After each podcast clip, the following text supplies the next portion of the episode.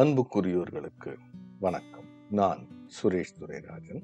இது Hindi against India பாகம் இரண்டு லாங்குவேஜ் அண்ட் நேஷன் என்பதிலிருந்து தொடங்குகிறோம். இது பக்கம் ஒன்பது.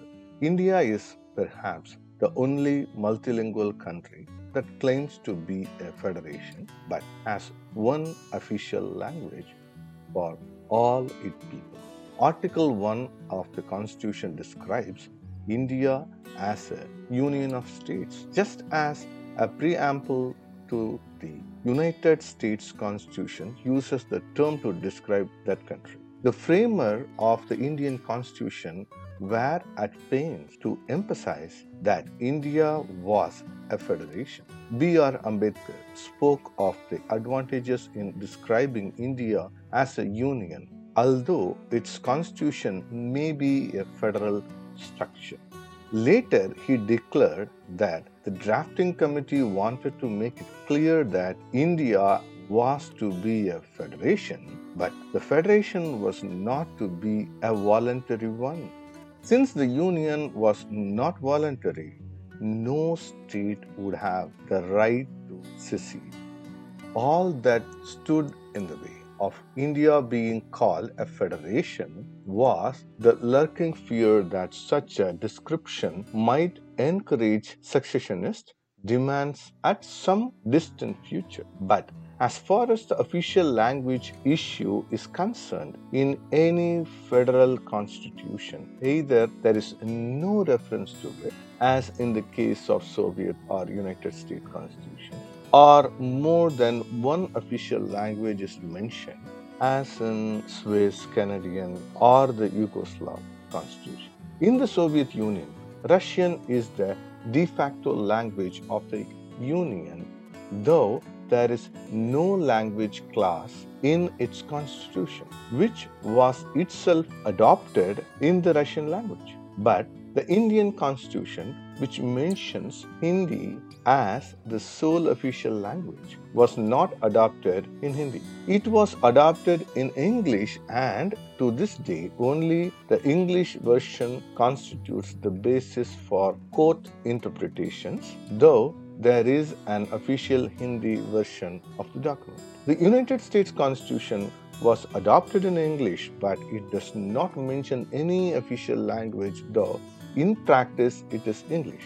At this distance of time, it would be interesting to speculate on a hypothetical situation. Had the founding fathers of the United States Constitution inserted a language clause, say providing for English, as the sole language of the Union, as it indeed has been, states like Florida and Louisiana, which did not speak English, might not have joined the Union. The United States has integrated itself into a nation over the years, and the positions of English as the sole language of the Union it's taken for granted. Unlike United States of India is not a voluntary union of states and this is all the more reason a single official language cannot be forced on all the states. Whatever the intentions of those who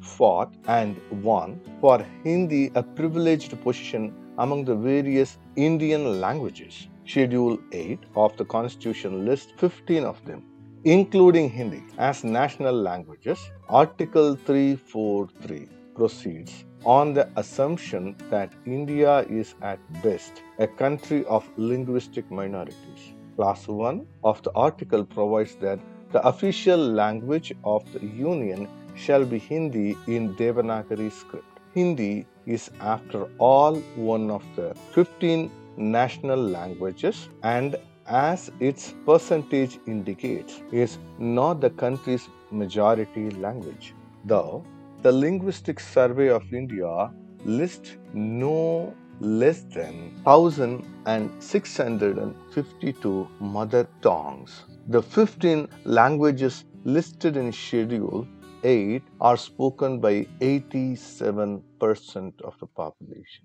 The number of speakers and percentages for each of the 15 languages of Schedule 8 are population in million with the percentage given in brackets. Table 1.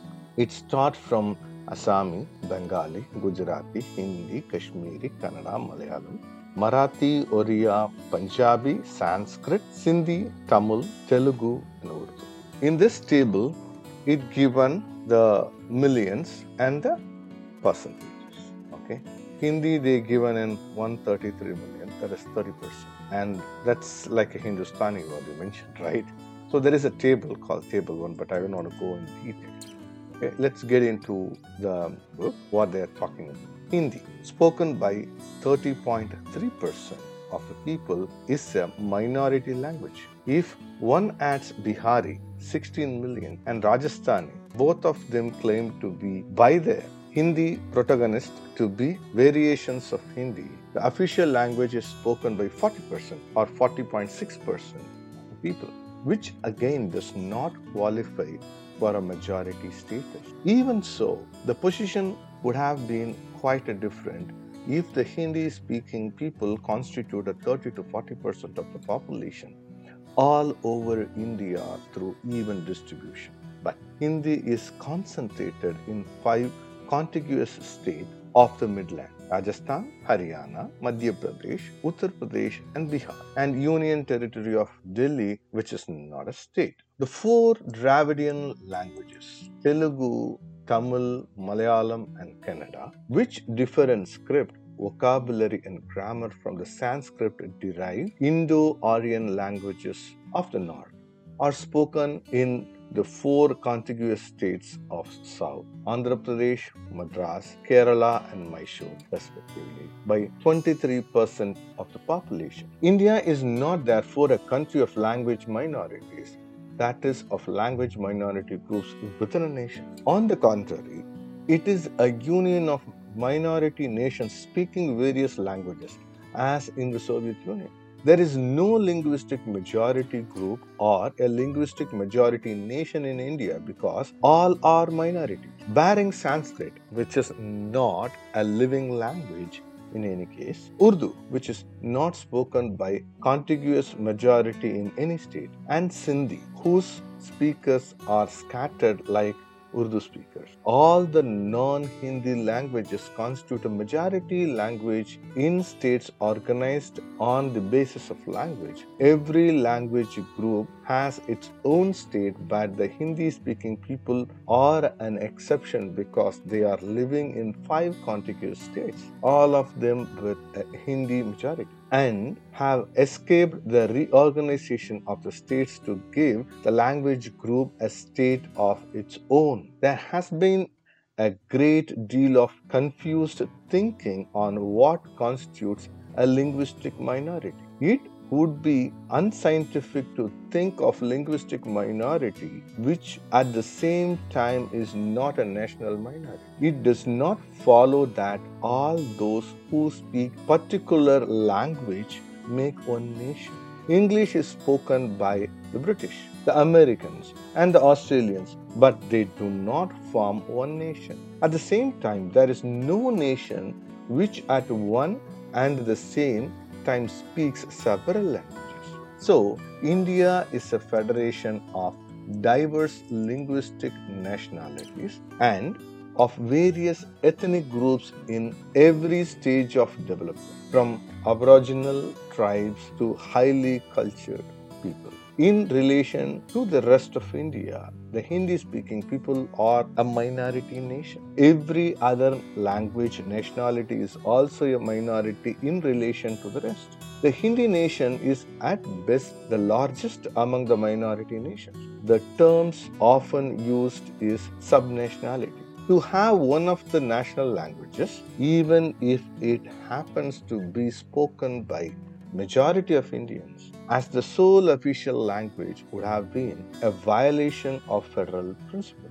What is more objectionable is that a minority language not spoken all over India but concentrated in a contiguous area have been chosen the sole official language. This amounts of imposing a language of the largest minority nationality on other minority nationalities. In the vitiated atmosphere of ultra nationalist jingoism, that obtains in India today, it would be unfashionable to tell oneself that India came closest to unity for the first time under British colonial rule in slavery.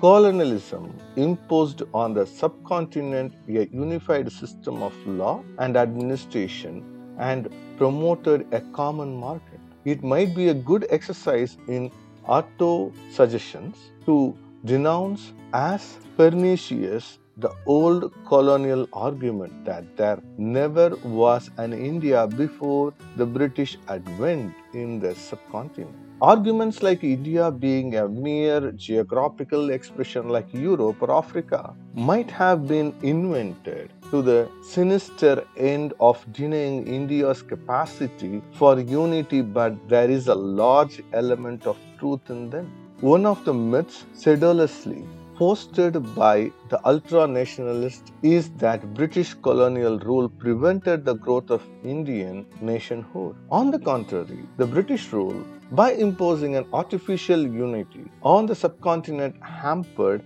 the growth of various nationalities into independent nation state as was witnessed in Europe. Instead, India under colonialism become a federation of nationalities. When the British left India, the various nationalities were in varying stages of nationhood. The Communist Party of India was the only party to approach the national question in India in a scientific manner. It began well, but its understanding had to be suborned to Moscow dialectical zigzags and there was no consistency in the party's approach to the question later. The communists supported the Pakistan demand, which in fact was based on the myth that Muslims were a separate nation, and equated it with the demand for autonomous states for the various linguistic nationalities. The national kernel of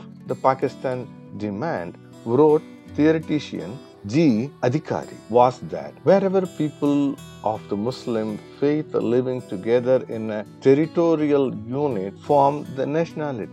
They certainly have a right to autonomous state existence just like other nationalities in India, such as Andhras, Karnatakis, Marathis, and Bengalis. In 1946, the communists still believed in the Leninist theory of the right of nationalists to self determination. Their memorandum to the British cabinet mission in April 1946 demanded that the provisional government should be entrusted with the task of setting up a boundary commission to redraw the boundaries on the basis of natural ancient homelands of every people. The homelands theory was a communist innovation of those days. The first known demand for a Sikh state, later known as a Punjabi Suba demand, was voiced by G. Adhikari in his pamphlet Sikh Homeland, which was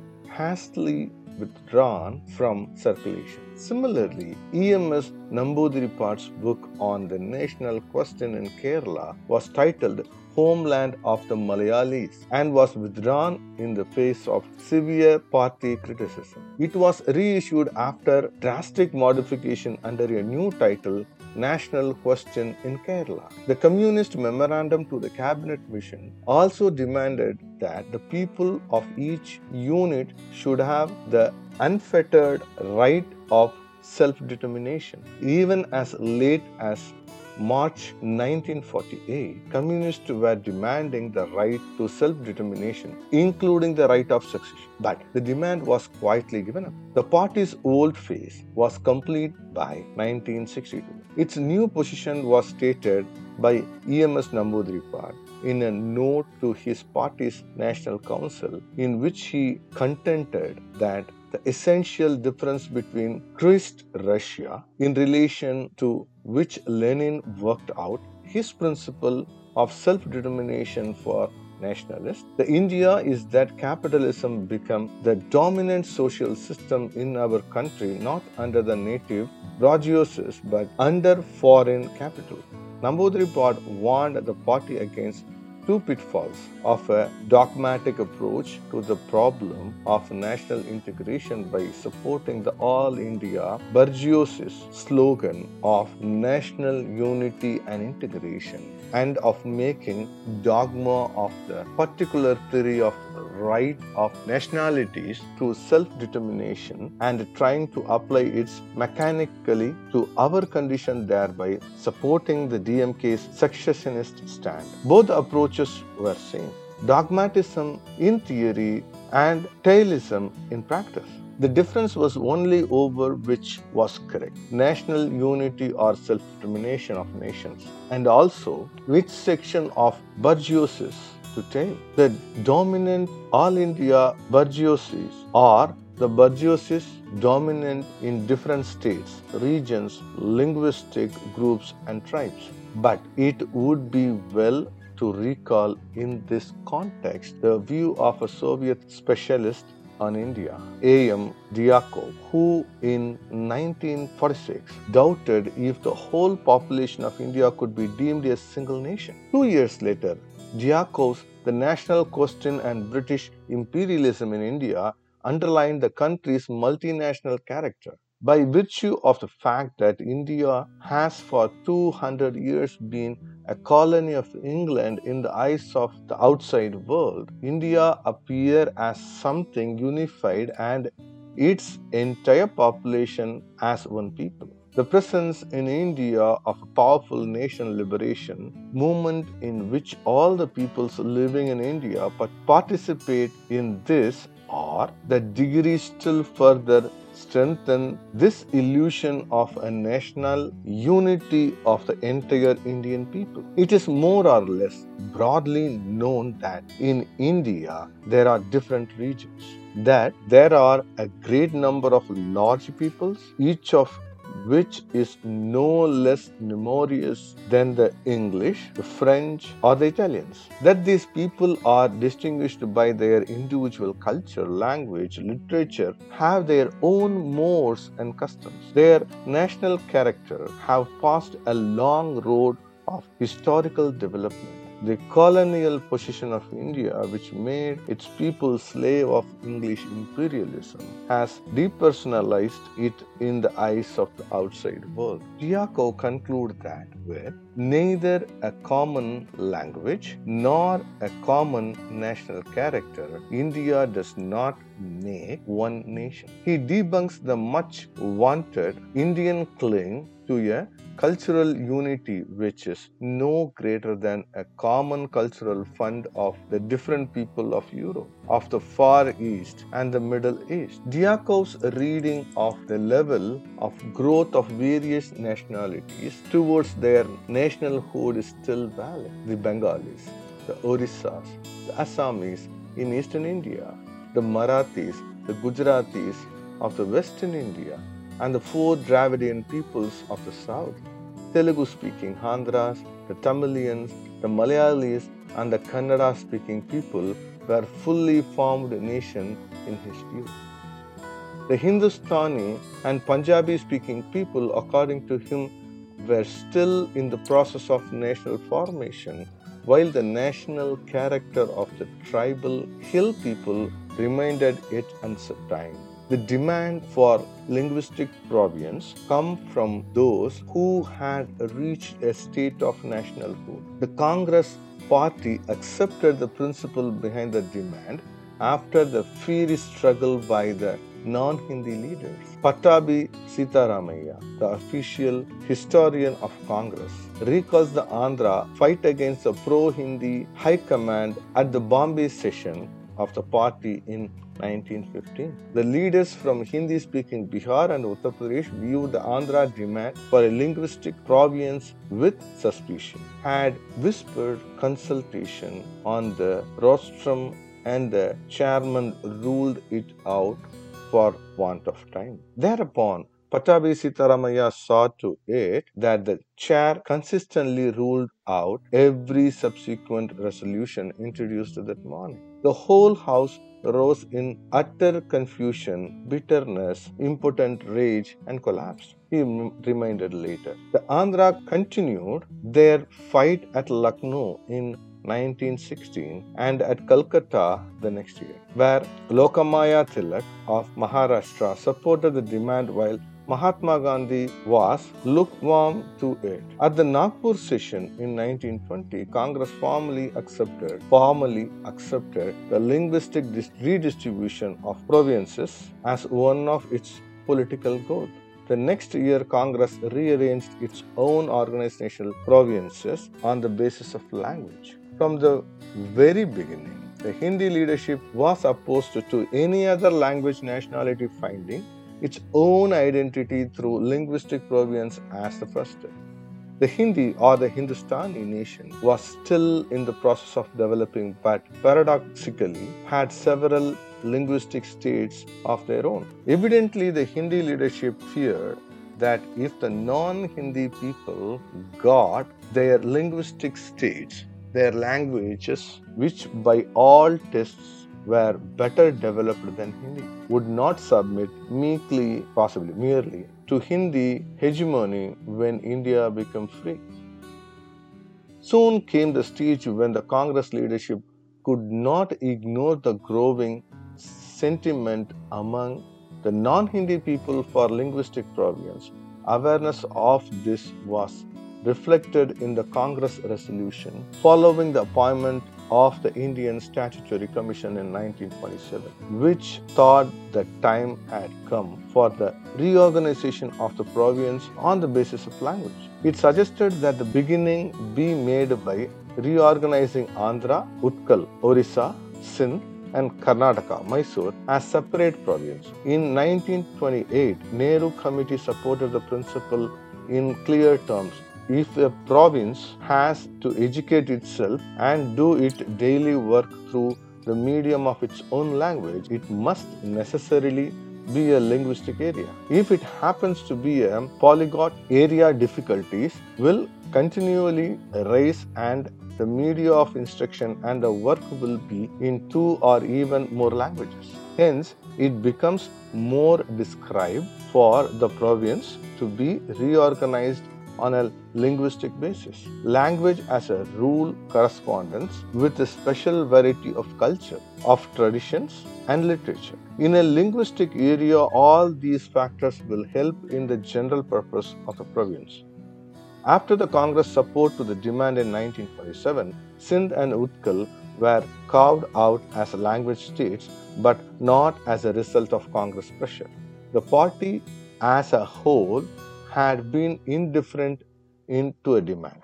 The demand for Oriya speaking state came from the Raja of Parla Parlakimedi at the first roundtable conference and was accepted without much difficulty because the British were already laying themselves open to the charge of creating a Muslim province in carving out Sindh on the basis of language. The Andhras, first to demand linguistic province, won their fight in 1953. Then, when the Telugu speaking district of Madras state were detached to form an Andhra state, the pro Hindi center did this with utmost reluctance and under the pressure of popular agitations. The State Reorganization Commission was appointed soon after. In 1956, the Kannada speaking, the Tamil speaking, and Malayalam speaking states were created and the Telugu speaking districts of the erstwhile Hyderabad state merged with the Andhra state to become Andhra Pradesh. Hyderabad disappeared as a state, some of its area going to Maharashtra and Mysore. For the first time, the four southern people got their linguistic state, but Maharashtra and Gujarat constituted to be clubbed together in a bilingual Bombay state, though it had blotted in size through the merger into it of Marathi speaking areas in the former central province and Maratha Marathawada in Hyderabad more than offsetting the loss of some Bombay areas to Mysore. After a prolonged agitation, in Maharashtra and in Gujarat, the bigger bilingual Bombay blunder was ended two years later. But the process of states reorganization did not extend to Punjab until 1966. Despite the powerful agitation for a Punjabi Suba, if the Congress center thought where was Sikh communal motivation behind the Punjabi state demand of the Akalis, the result would have been a Sikh majority state. There was a communal consideration in opposition to the demand too. In addition to Kashmir, the only Muslim majority state in India, a new non Hindi state would come into being with the Punjabi state. But the demand had to be conceded. However, reluctantly in 1966, the residual districts were grouped together in a new Hindu majority, also Hindi majority state of Haryana. Consideration of viability ordained that the districts that now constitute Haryana should have been merged with the contiguous Hindi speaking states. But there was some political motivation in creating one more Hindi state. Haryana created to make the best of an inevitable bad bargain. Changes in federal equation in favor of Hindi because there are five Hindi speaking states among 17 now. Against four among 16 before, Punjabi speaking state was created in Punjab. The Hindi people's inferiority complex over their slow progress towards nationalhood has made them more aggressive and chauvinistic towards the demand of other people for linguistic states. It took almost 40 years to complete the reorganization of states on the basis of language. After the Congress had considered the principle in 1927. It took almost 20 years after independence to complete the process, though it would have been but logical for the Constituent Assembly to have completed the process before the country got its constitution. The formation of linguistic states has no doubt helped the development of regional languages as a medium of education and expression. While Hindi continued to retrail others in the race despite the official prop it had as a language of the Union. The language conflict in India is not between Hindi and English, which it seeks to eliminate from the country's public life, but between Hindi and other Indian languages, some of which have a longer history and a greater literary tradition than the relatively backward Hindi. In short, it is now a struggle between the minority Hindi nationality and the non Hindi nationalities, which together constitute a majority in relation to Hindi. Hindi's claim. If it's assumed for argument's sake that Hindi is a language issue, which indeed it is not, and nothing more, it claims to be India's sole official language has to be established beyond the question. In the first place, it has to be established that English, which has been the sole official language until January 25, 1965, should be replaced. In the second place, it has to be established that Hindi is the only language that can replace English. A common argument advanced against the continued use of English is that it is a foreign language and its use would be derogatory to our national honor. By this test, we should not use Urdu, Bengali, or Sindhi, which are included in the Schedule 8, because they also happen to be official languages of Pakistan.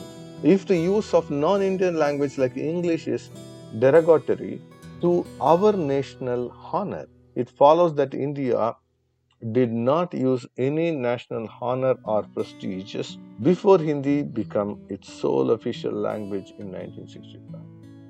Another argument is that there should be an identity of medium between the government and the people.